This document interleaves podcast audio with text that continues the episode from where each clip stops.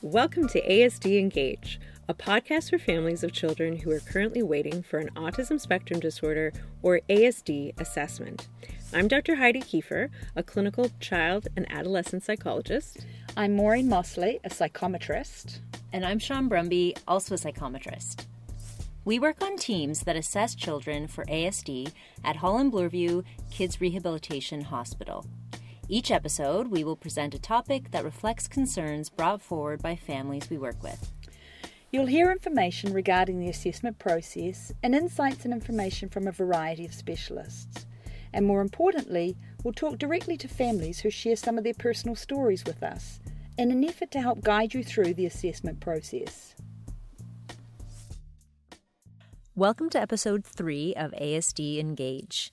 In today's episode, we'll be discussing how it feels to hear from a clinician that your child has ASD. In this episode, we'll speak some more with Adrienne, a parent who shares her family's experience of receiving an autism diagnosis for her daughter. We'll also talk with Dr. Abby about communicating the diagnosis in an effort to help our parents understand what the process might look like. Our first guest joining us by phone is Dr. Abby Solish, a psychologist here at Holland Bloorview Kids Rehabilitation Hospital and the Autism Research Center. Welcome, Abby. Thank you. It's so nice to be here. So, to start off, could you tell us a bit about what you do here at Holland Bloorview? Sure. So, um, here at Holland Bloorview, I have a couple of different roles. One of my roles is doing diagnostic assessments for young kids with suspected ASD or other developmental concerns. Those kids usually range between the ages of about 18 months and four and a half years.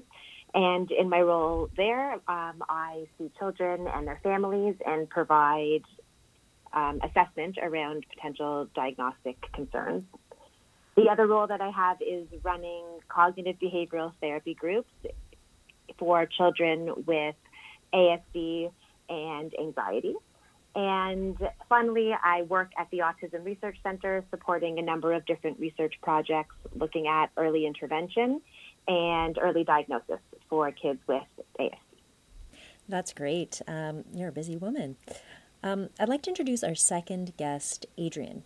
Adrienne is a mom to a daughter who's been diagnosed with ASD. Thank you so much for joining us, Adrienne. Can you start off by telling us a bit about your family? Yeah, I'd love to. Um, so, my husband and I have two daughters. They are now nine and 10. Um, my nine year old was diagnosed with autism when she was two, um, and my 10 year old was diagnosed with ADHD when she was nine. Adrienne, in our first episode, we shared a clip of you describing the pre diagnosis wait, your first appointment with the pediatrician, and ultimately receiving an ASD diagnosis for your daughter Amira. Can you tell us what it felt like when you first heard those words that your daughter was being diagnosed with ASD? When she was being diagnosed with AD, ASD, I it sounds really strange, but I was relieved mm-hmm.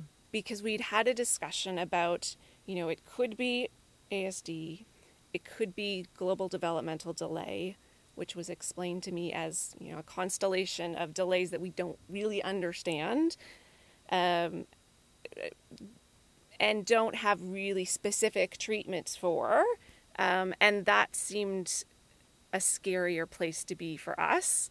So and a- as i you know learned that autism may be what she ended up having you know i started reading and checking the boxes and in my mind it it didn't make sense that it would be anything other than ASD once I had read a lot and lo- and kind of pieced things together. So at that point, I was very relieved to hear it. When it was first introduced to me, I was incredibly scared and and um, upset and sad and angry and um, like a myriad of emotions uh, because it was something I had never thought about before and didn't know. I didn't have any personal um, relation to someone uh, with autism spectrum disorder. So I, it sounds I'm embarrassed to say that you know the movie Rain Man was probably the only reference that I had to autism, which is horrible, but that's the way it was. So back then, it was very overwhelming. Mm-hmm. And can you tell us how receiving that diagnosis changed things for your family? I, you know, I think you have children and there's this boundless opportunity and boundless potential. Um, you just assume that um, there will be every opportunity in the world and that you and your child can choose any path that you like. And I think sometimes there's some arrogance of, as a new parent, and I, I can just say for myself, this arrogance of, well, you know, we can do, you know, we can kind of go any direction we want. We can be in any environment we want. We can, it's, it's our choice, quote unquote, um, versus being a bit more sensitive to who your child really is, um, what what makes them happy, what brings them joy, what is uh, stressful for them and not stressful for them, um, and then structuring your life based on that versus what you have decided you think you want to do or what you think you want your family to do. So we've moved from a place of thinking we could kind of prescribe the way our family would move um, and move to a place of okay, hold on a second. we don't really get to decide how our children are going to develop. Um, we need to learn um, what works for them and where their strengths and weaknesses are, and how we can support them um, and work with them and see the joy that they see and and really find joy in that instead of looking for the joy that we had decided was going to come of raising these children. So, I want to know for you, what's the difference between you as a pre diagnosis mom and a post diagnosis mom? Ugh, a big one. It's, I mean, it's almost embarrassing to say, to, to think about kind of my my arrogance to be really honest prior to not appreciating um, kind of the diversity of development in children um, and to not appreciating that the children and especially kids with neurodevelopmental disorders have these unique gifts deep down in there um, that when you get to, especially if it takes a long, hard road to get there are incredible. Um, so satisfying and gratifying as a parent to see kind of blossom and also bring such um, depth to to to to people around them and to the world around them um, that I think is tough to uh, to um, to see when kids don't struggle, you know, and so now I, you know, I see um, Amira overcoming things, and the littlest success is a really big deal for her, and it's a really big deal for me, and that's so satisfying.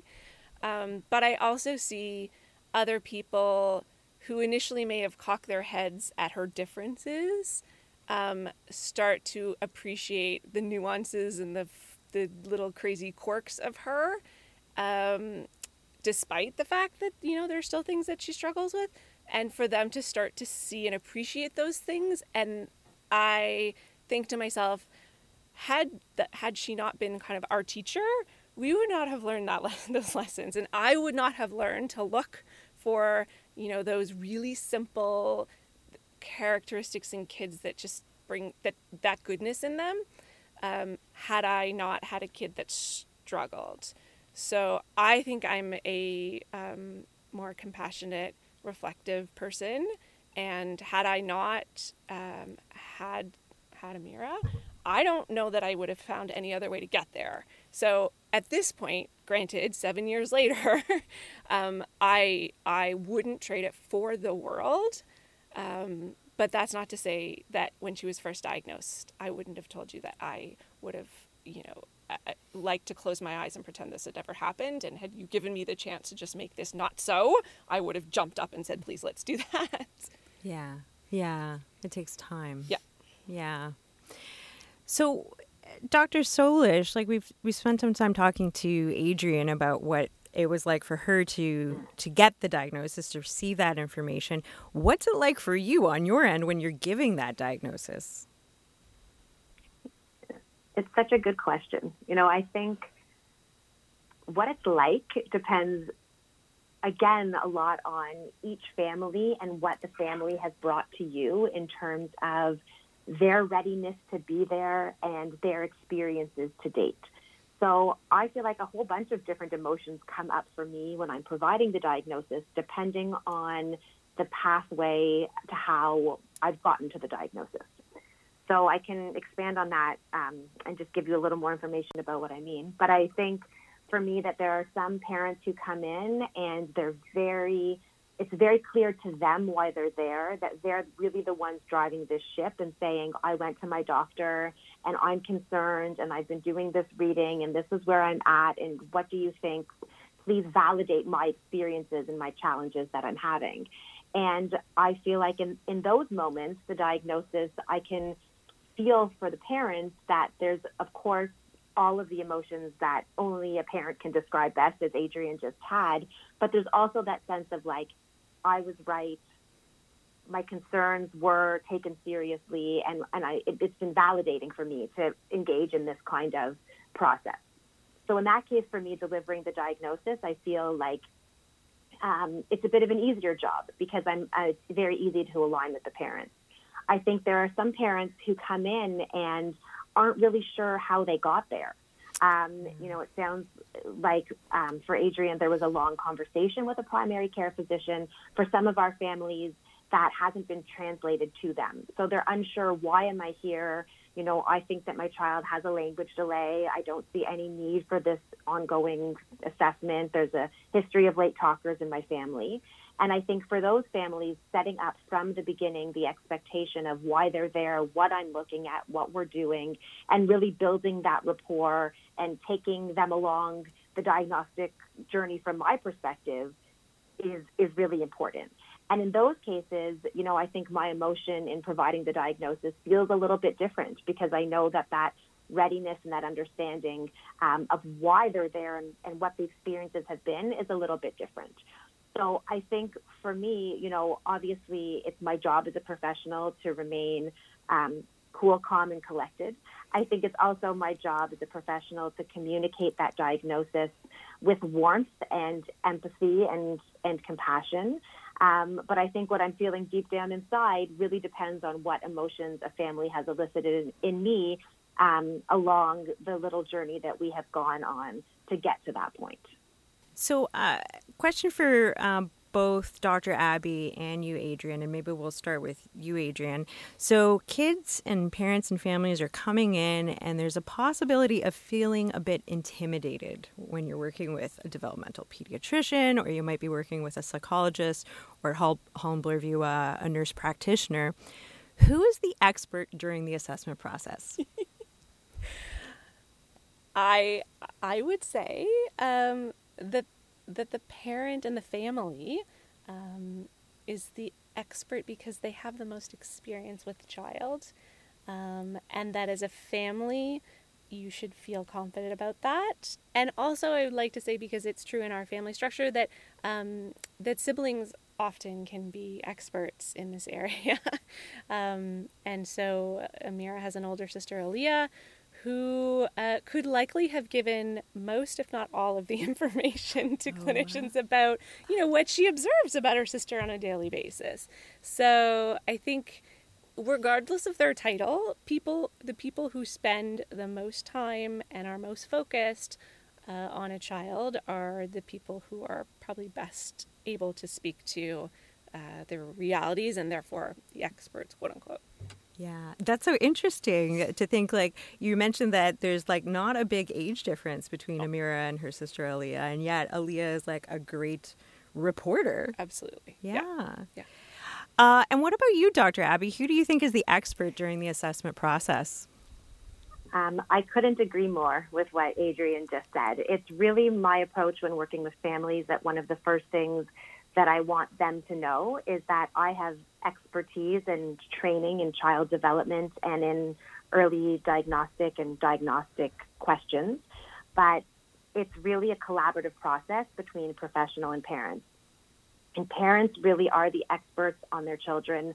You know, we are getting such a small window into the life of a family and a life of a child during our assessments. And I, as a professional and as a parent, am so aware of how different a child can look in a clinic setting than what they may look like out in the real world, be it at home or in the community or at a child care setting.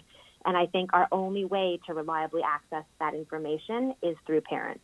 So I believe really strongly that in setting up the initial discussion with the family, that it, they need to know that they are an equal player in this assessment process and that they are the experts on their children and that this assessment can't happen without them and can't happen without their insights and their observations. And so I think it's a true partnership and a true collaboration. And I want parents to feel empowered and confident that their knowledge of their children is an integral part of the assessment process. Yeah, that's amazing. Uh, another question for for both of you as well. So, and again, starting off with Adrienne, um, in some assessments, um, well, so thinking about some of the assessments that I do, um, and this would hold true uh, for for Dr. Abby as well.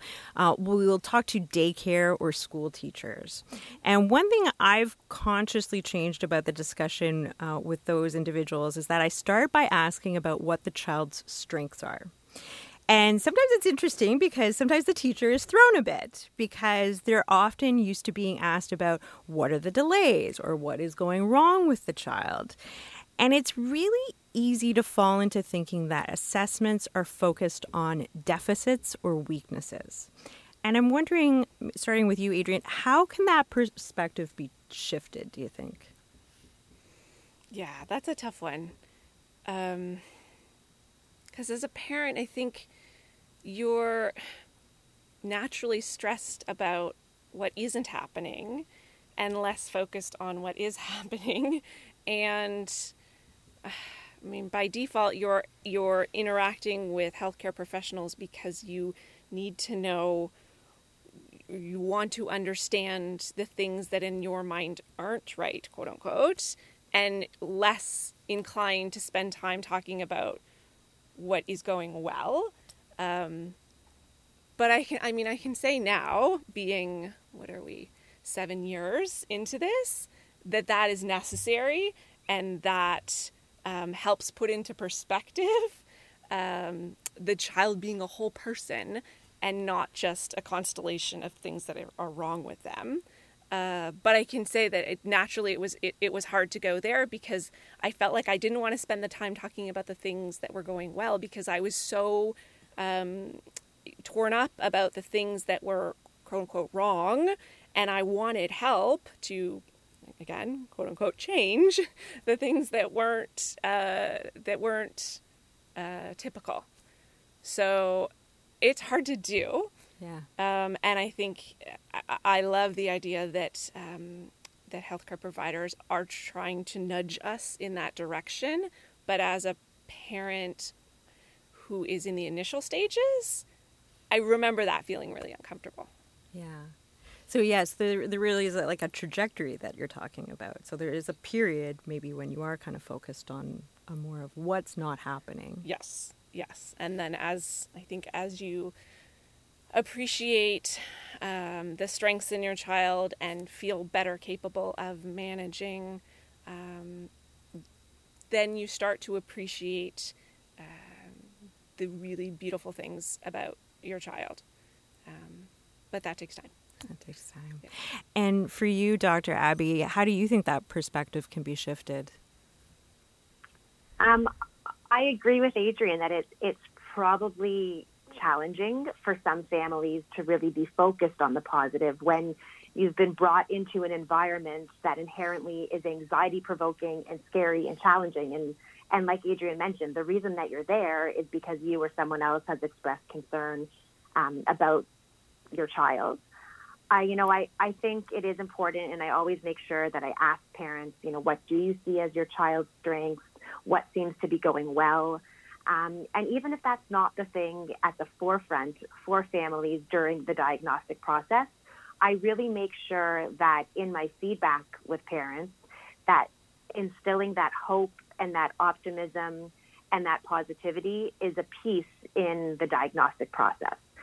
So, of course, there's the news of receiving ASD, and I really think the way it's delivered that I, I, or what I strive to do in the delivery of the diagnosis is to help families see that this isn't the end, that there is so much that you can still be hopeful for, while simultaneously recognizing that for some families, the news of the diagnosis can be really devastating and really overwhelming and really scary. Yeah, that's so interesting. Like talking about empowering, uh, empowering the parents because it sounds like you're you're also really conveying like like a sense of agency. The parents like can do stuff and that they've been doing stuff that's that's really been helping their child along the way as well. Yeah, I find it's actually, you know, every feedback that I do is different because every family that I meet is different and every child is different. But one of the things that I really do want parents to leave with is that sense of empowerment, knowing that they're making good choices. I mean, just by being brave enough to receive, you know, a referral and be able to show up for that appointment and sit in the office in front of somebody and talk about what's hard for your child, that takes courage. And there's often situations where other people are saying, he's young. I mean, I see a lot of really young kids, but he or she is young, you know, it takes time. She'll talk. Don't worry about it. And I think just by parents following through and saying, no, I'm going to go through with this process and I'm going to go through with the assessment, I think that takes courage. And I think that that's parents really making a, a good choice for their child. And I think they need to know that they've that they've made a good choice just by being there. Yeah, and that, that comment about um, helping parents to see kind of like the bravery and the choices they they've made, I think that really ties back to what you were saying earlier, Adrienne, about like having to trust your gut. Yeah. Right. Yeah, and and fil- take in but filter um, opinions of people who may not spend as much time with your child as you do, yeah. and who may have not have as much information as you may once you start to look into the diagnosis of autism. Because um, yeah, I've, I've heard so many times she I'm I'm sure she's just the quiet one. You know, she'll speak eventually. Oh, your older one is the outgoing one. she's just the shy one. Um, so it, it took a little uh, a little time, but also some conviction to say, okay, you know what? But I've I've done some reading. I've spoke. I've you know I've interacted with professionals. I'm seeing these things that are subtle and that might not be apparent to everybody, and I'm going to trust that because I've spent the time and I'm connected to people who have spent the time to appreciate these these little nuances. Yeah. And I always want to say to parents, you know, you are the one that knows best. I mean, at the end of the day, parents really do know best, and they are the ones who spend the most time with their children. And I think any good prof- professional is really going to take into account first and foremost, first and foremost, you know, what is the parent sharing? What are they disclosing? And, and what have they observed? Because I've heard too many stories of parents who have said, I, you know, I've gone to my doctor countless times and I've mentioned the language delay, or I spoke to this person and they said, oh, just wait and see, just wait and see. And I think there are many parents out there who are advocating for these type of services for their child and to be able to get an assessment. And so I think for those parents, it does. It takes it takes a lot of strength strength and it takes a lot of conviction to be able to say, I'm going to do this and I'm going to go through with it. And even though this is hard and scary, this is the right thing. And I think we really have to make sure that we trust parents' instincts and we trust parents' opinions and that we really, again, empower them to know that they're such an important part of this process. Um, I have a, a, couple questions for you, Dr. Abby. One of them that you just made me think of now how young is too young? For an assessment because it's interesting. I was just talking with parents uh, the other day when we were making some calls, and one of the parents said, Well, my doctor said that my child is too young at three for an assessment. How young is too young? A very good question, Maureen. You know, and again, not one where it's necessarily black and white. Um, I think I think diagnosing really young kids with ASD takes a certain level of sensitivity and understanding of a parent's perspective. But I don't really ever think too young is is a thing. So we're diagnosing kids now, you know, at, a, at one and a half.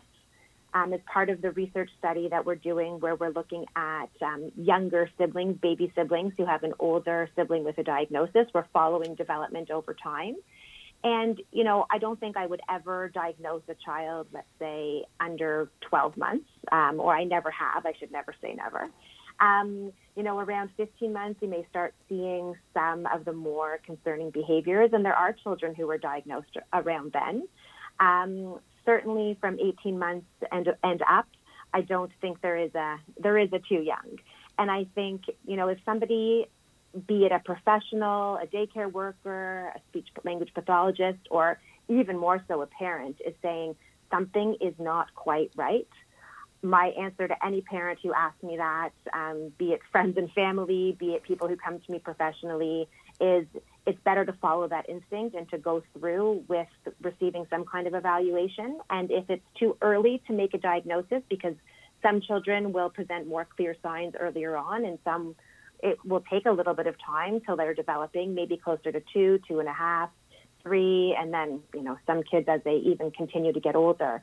Um, you know, there's always the idea of, of ongoing monitoring and looking out for certain behaviors and development. But I really, I don't think there is a too young. I think if, especially if the concerns are being driven by a parent, um, I would say why not take a look at what those concerns are. And if they're coming forward from a professional and a child, let's say, is three or two or two and a half, you know, I wouldn't, I wouldn't delay um, you know, it's really my approach to assessment and to life, really, that sitting around and waiting can be actually more anxiety provoking than getting answers. So even though it's really hard to make the brave choice to go forward and to participate in an assessment, I think it's better to have the knowledge and to know than to wonder or to look back and say, what could I have done differently? So if concerns are identified early, I say go through with the assessment and trust yourself and the professional that you see that you guys will come together to make a good choice of what makes sense for your child, be it a young diagnosis or be it monitoring until they get a little bit older. Um, we specifically wanted to talk to you because we've heard uh, great things about uh, your work with families in particular, and you were talking a, a, bit about feedbacks, and it sounds like you are very attuned to families in that moment and the, all the mix of emotions that might be happening. And one of the things that we've heard that you talk about is in the feedback piece of things is that nothing about your child actually changes with a diagnosis. What do you mean by that? Well, I think, thank you for your kind words, first of all. Um, I also think that it is actually something I often say to families. So you've received correct information. Um, I, um, you know, I really think that part of what I want the family to know is that getting a diagnosis doesn't change who your child is. The purpose of getting a diagnosis is to help guide treatment and services and supports that families can access and that children can access in order to enhance development, boost developmental trajectories, and and to help families as well, just to receive education and funding that can be beneficial. You know, the child who comes into the assessment with all of the strengths and some of the challenges that they bring is the same child who leaves the assessment. And I think that a diagnosis helps to explain and to perhaps almost categorize what the challenges are. But the child and who they are, and the affection and the silliness and the positivity that children can bring to families doesn't change.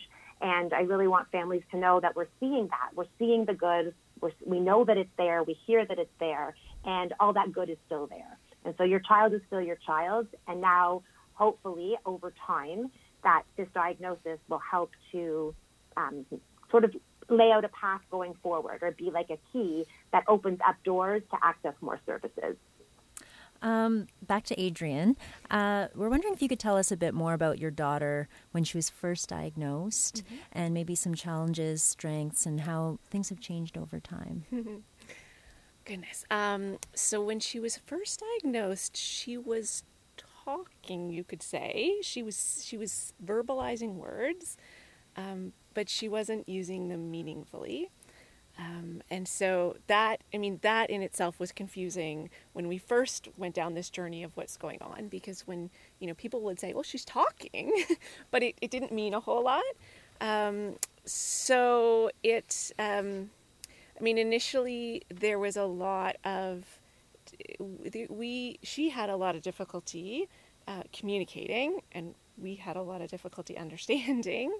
Um, and so there was a lot of what I now know to have been anxiety on her part and frustration on her part that looked a lot like a garden variety tantrum. Mm. So that was that that was most difficult I think before the diagnosis because I just assumed that she was either behaving badly or I was doing a, a crappy job parenting. Mm. Um, after the diagnosis, it was um, a bit easier to put into context her, you know, the, the speed at which she would melt down. Um, but then with that came the appreciation that well, this is going to take a while. like this isn't just going to go away. Um, she's really dysregulated. She's really upset. She's really outside of herself right now, and um, so it's likely going to take a lot of work on our part to help her regulate. Um, so there was that was exhausting for a long time to and we spent a lot of time kind of co-regulating with her and literally kind of bouncing her and, and, and whispering to her and you know reassuring her that it was going to be okay and that you know we were with her. And um, so that took a lot of mental energy and physical energy. Um, and a lot of detective work when we were when she was little because when she would melt down you'd have that instinctive like what happened if it wasn't clear and in hindsight now, I can see some things that um, were subtle and I didn't understand back then, and that were so frustrating because I couldn't figure out why it was she was having a tantrum at this moment. Um, there were instances now where I can look back and realize that, you know, walking into rooms with un- with an, a multitude of unfamiliar people was really difficult for her. And she would literally drop to the ground, throw her head against the floor, and start screaming. And I remember, I mean, this happened specifically at like a Thanksgiving dinner, and I was so excited to see everybody. And I walked in to see family, and I was ah, and I'm sure my voice didn't help, um, but she just got so upset, and she had probably her worst self-injurious episode that evening, and it was it was heartbreaking and so perplexing to try to figure out what the heck had caused this. Um, so, just to say that there was a lot of this unknown initially, but as we started to understand patterns and see patterns, then things got much uh, more easy to. It, it got easier to manage because we started decoding her clues, and then I could learn to predict what would be difficult and not difficult. So you know, I we learned very early on that um, balloons scare the heck out of her. So even walking into a room with a balloon would cause her to, to freak out, to literally start to cry before she could even have the words to say like, "I hate balloons." Um, so we learned that we, you know, didn't do birthday parties with balloons, or we'd go to, you know, a birthday party home, but just not go into the room with the balloon. Um, so as we started to understand her better, then it felt like we could manage situations better, and she would react less because she was being, you know, put in situations that would um, cause her a lot of anxiety a lot less. So um, it's to the point now where um, we as a family are, are much better able to kind of predict what's going to work for her and not. And now she can tell us what's going to work and what's not. Um, she just had a birthday and my someone suggested that um, they bring balloons for the birthday. And so i said to amira's sister do you think we should have balloons? And she burst out laughing like no of course we should not have balloons. Um, but i thought you know what? Maybe we should ask amira. Like i mean she, she can tolerate being in a room with a balloon now. So i said to her i said would you like balloons for your birthday and she thought about it and you could see the wheels spinning in her head and and I said, maybe not the ones that are on the string that kind of move around and go everywhere. What about the ones that are on a stick that we can put, you know, in a in a vase or something? And she went, yeah, yeah, yeah, yeah, yeah. The the ones on a stick. I like the ones on a stick. And so today, like there are balloons in our house, and you know, five years ago, that would have caused her like immense stress. So it's just been a a journey of understanding what works for her, what doesn't work for her, and what we can do to support her. Uh, Dr. Abby, I want to ask one question here. There are people who uh, may not feel as confident about the physician that they're coming to see that they don't know. What advice would you have for that person where they can f- have a sense of ownership about this process? I think for a parent coming into this process, I think it starts from the very beginning. If there is a way that the parents, when they hear from their doctor, we're going to send you to Holland Bloorview, I would encourage parents to feel empowered and to advocate for themselves and their child and say why. Why am I being referred? What is this assessment? What is Holland Bloorview? Why am I going there? Um, I think that would be honestly, if I could say to families, just to get that piece. Because when families come to me and don't know why they're there, it's difficult because rather than have those that time to think about, okay, I'm going for this assessment and this is why, it's basically thrown on them in the context of the assessment process, which I feel badly about because I, I think if families can come in more prepared, it would be helpful for them in in preparing their thoughts, preparing their questions, and in just emotionally preparing them for the experience. So I'd say that if there is a potential to have that advocacy start from the very beginning, um, from the referral source, take that. Um, if a family has that and they're thinking about, you know, what can I do while I'm waiting, I think making some detailed observations about your child's development. You know, parents don't have to, and I don't want parents to sit and be writing everything down because I think that gives, produces increased stress rather than reduces it. But to really be watching a child's behavior. You know, what is it that they do well? What is it that seems concerning? Um, what is it that I want to know? Why is this happening? So for parents to start making some of those observations and just, just watching Another piece that I find helpful, and different clinicians, um, you know, use this differently. But again, especially with the really little ones who maybe aren't in school yet, where we can't gather information from teachers or from other people that know the child well, I think um, I I'll say to parents, bring in a couple videos, like star them on your phone and bring them in and show me like what are some of the good behaviors? And some families bring them some of those and some families don't. And some families will bring me you know this is what it looks like when they play with their cousin. This is what happens when i try to disrupt the line of toys that they've made in the living room.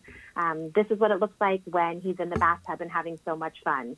So again just to get to know what the child looks like outside of the assessment little box that we've put them in for the purposes of our observations, it's really helpful to have those real world um, thoughts and, and observations prepared. Um, you know, it's always tricky with the internet because I think if somebody says your child may have ASD, then I think parents can start Googling a million different things, some of which can be very scary and many of which are extremely overwhelming. So I'd say if a parent does know why they've been referred, um, reaching out to credible sources in order to look at, you know, what are the early signs of ASD? I'm going to start making my observations based on these checklists that come from a reputable website or a reputable, source. Um, and finally, I think um, for most of the young ones referred, I think a referral for speech and language therapy is a strong recommendation that we always have and a service that, like ours, has a waiting list. So for families to make sure that they're on the waiting list for the publicly funded speech and language services, I think is a really important step as well. Um, Dr. Abby, how do you know what parents really hear when you're telling them that their child has ASD? There is actually few things about my job that I wish I knew more than the answer to that question. so often I you know, I want to turn around to parents at the end of my hour to two hour discussion with them and say, like, so how was that for you? You know, what could I do differently? What could I do better? Like, please give me feedback because I just want to, I just want to make this the best experience for the parents, despite the fact that it's such a difficult um, experience. Now, obviously, I don't ask those questions because it's not the time or the place, and I think um, as Adrienne was talking about, I mean, there's so many different emotions that come at different stages of the di- of understanding the diagnosis and thinking about what goes forward. But you know, I've really um, reflected myself on how is the best way to communicate the diagnosis to the parent? At what point in my feedback should I tell the parent that I believe that it's ASD? Um, and I've gone through a lot of reflection on my own, thinking about when do I think the parents are best able to attend to that information and what are they attending to afterwards. One of the things I think that I work hard to do in the feedback is constantly pause and check in with families and see if they are with me. I think there's that constant, you know, leaving space for questions. If parents want to ask something, I, I invite it at any point during the feedback, at which point I will either address it immediately or write it down so that they are sure that I'm going to come back to it later. So I think the best way that you can make sure that they're hearing you and following along with you is just constantly checking in with them to see where they're at and what they're thinking. Um, I also am aware that if I'm talking for a really prolonged period of time, that they're not retaining everything that I'm saying. And I'll actually say that in a very straightforward way to parents. You know, I'll say, I know that this is a lot of information. I know you're not going to leave here remembering all of it, and please don't put that expectation on yourself that you will. Um, here's my number. Here's my email. You will get a copy of a report. Please continue to be in touch.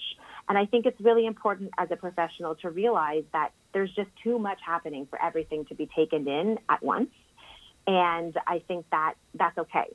And that you, families should know that that's okay and that they can always come back to you in order to help to clarify and to understand things better. I think the other thing to do in order to help prepare families for receiving the diagnosis is that from the very time that I start the assessment, I feel like I'm helping to prepare them for what may come up later on in the feedback. So as you know, there are families who come in who are very aware of why they've been referred and why they're there. And then there are families who come in who really are very unsure about why their doctor sent them to this um, clinic at Holland Bloorview and what we're all about. So I see it as my job from the beginning to be very straightforward with parents and to be very upfront with parents and say, this is why you've been referred. Are you aware of that? Do you understand what that means?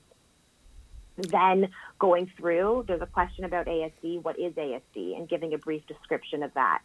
And then going, as I go through the developmental history and as I go through my observation, really giving parents feedback and details on what I'm seeing or not seeing and why something is a strength or why something is concerning and what it means throughout and weaving that throughout the diagnostic process.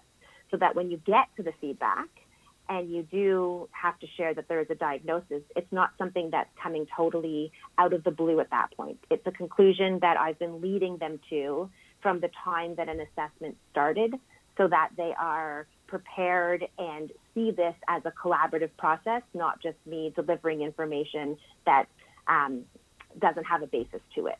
So I think part of the whole process is really setting them up from the beginning and helping parents to see from the beginning what I'm going to be doing, being very transparent, sharing my observations, and helping to process that along the way so that when I get to the diagnosis, it's not something completely new or foreign to them. I want to I want to go back to something you said, uh, Dr. Abby. You'd mentioned like you know that that pausing and taking time to make sure like are your parents with you, right?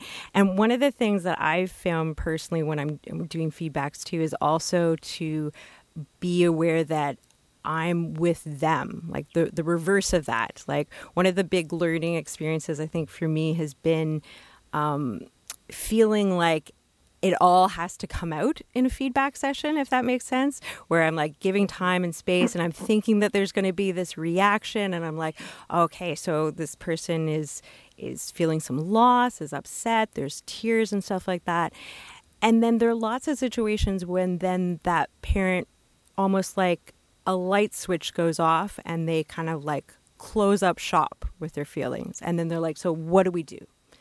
Right? And I think that's where I then have to like take their cue and then uh, they're kind of leading the train because that's not maybe the moment that they want to have those feelings. And maybe I'm not the person that they want to have those feelings with.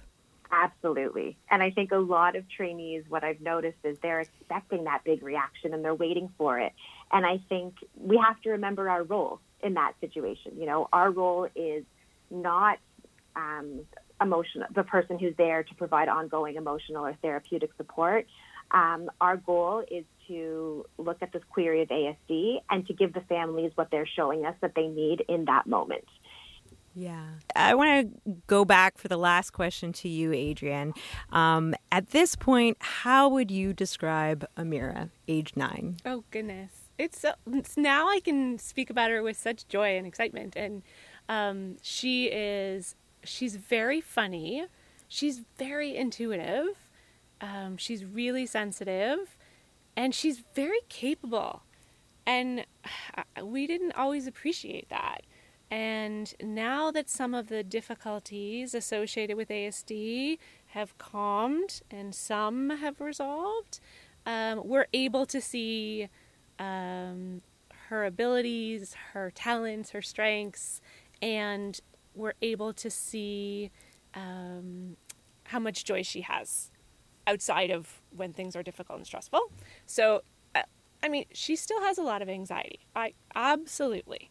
Um, but we can start to see kind of the full breadth of of her abilities, strengths, and quirks, and really neat things now that she's a bit older. So at this point, I like I wake up in the morning and I'm excited to interact with her and to joke around with her. Um, and if I'm really honest, that wasn't always true. And I remember I can feel in my body what it used to feel like to go from a state of um, blissful sleep to waking up to her crying or moaning and how that felt in regards to like the stress that I that was coming from my belly up into my throat. And I just remember think, thinking for that split second before that stress hit like, "Oh, everything's fine." And then for that reality to hit when I heard her struggling, it just it, it, was a it was a really overwhelming feeling and it made kind of greeting the day and greeting her really difficult. Um, but at this point, we she is able to manage so much better, and I'm able to manage so much better that, despite the fact that I know that there will be stresses, and there probably isn't one day without tears. There we have tears.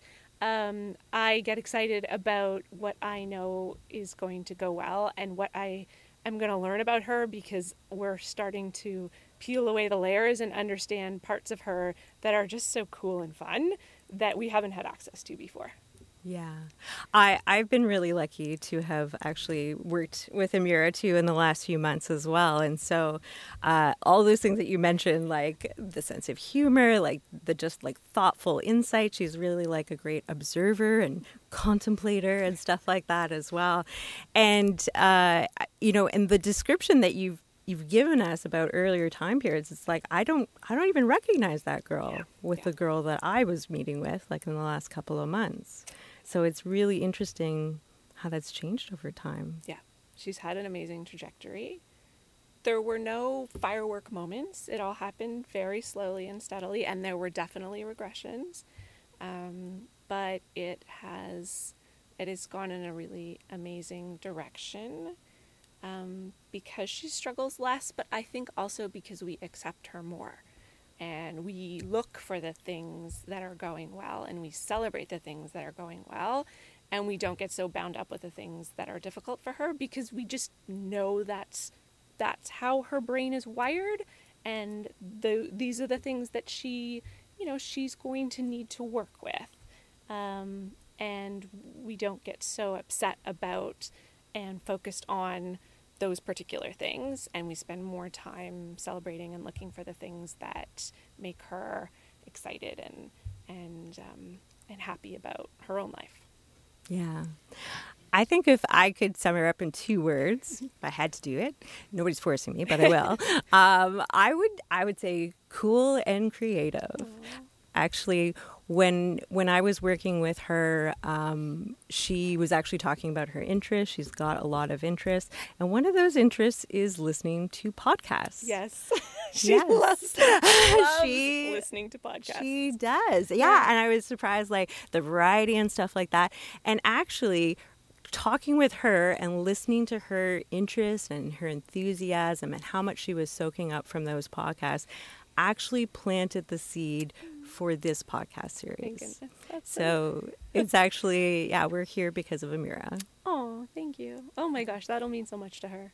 She, yeah, she does love podcasts and and she gets out of them so much more than I ever imagined she would. So, if you know, if other parents and other people can get even a fraction of what you know I know she gets from soaking that in, then that'll be really exciting and a testament to her. So, thank you. Yeah. So we could probably talk about uh, these topics for hours. Um, I'm sure certain things that have come up that'll lead to more conversation in later episodes. We so appreciate having both Dr. Solish, Dr. Abby, and Adrienne sharing their perspectives on what can be happening when a child is diagnosed with ASD. If you've listened to this episode and have comments or ideas that you'd like to share with us regarding future episodes or what you heard today, feel free to email us at asdengage at hollandbloorview.ca.